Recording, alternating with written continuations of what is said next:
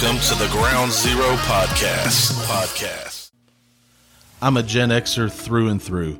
I look back at the 90s and sometimes I wish we could go back to a time when things were just normal. But really, what is normal?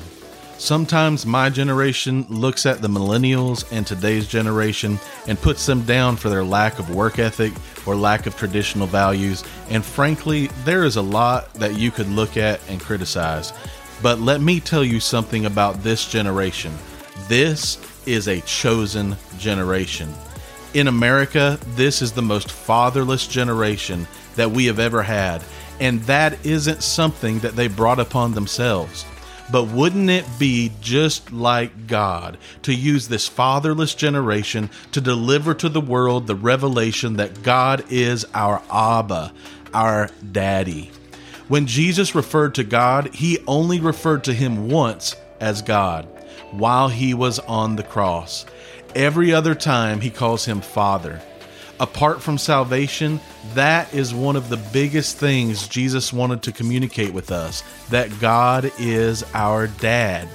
I believe God is going to use the most fatherless generation, a generation that will look to Him as Father, to break the curse of fatherlessness on our nation.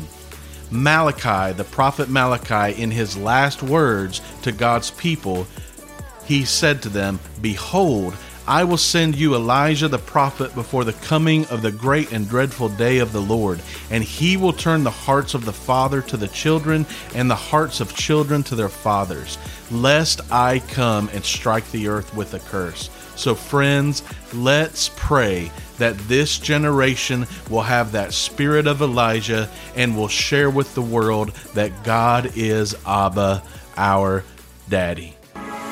For more information about the ministry of Ground Zero, go to our website at groundzeronc.com. To contact us, email us at info at groundzeronc.com.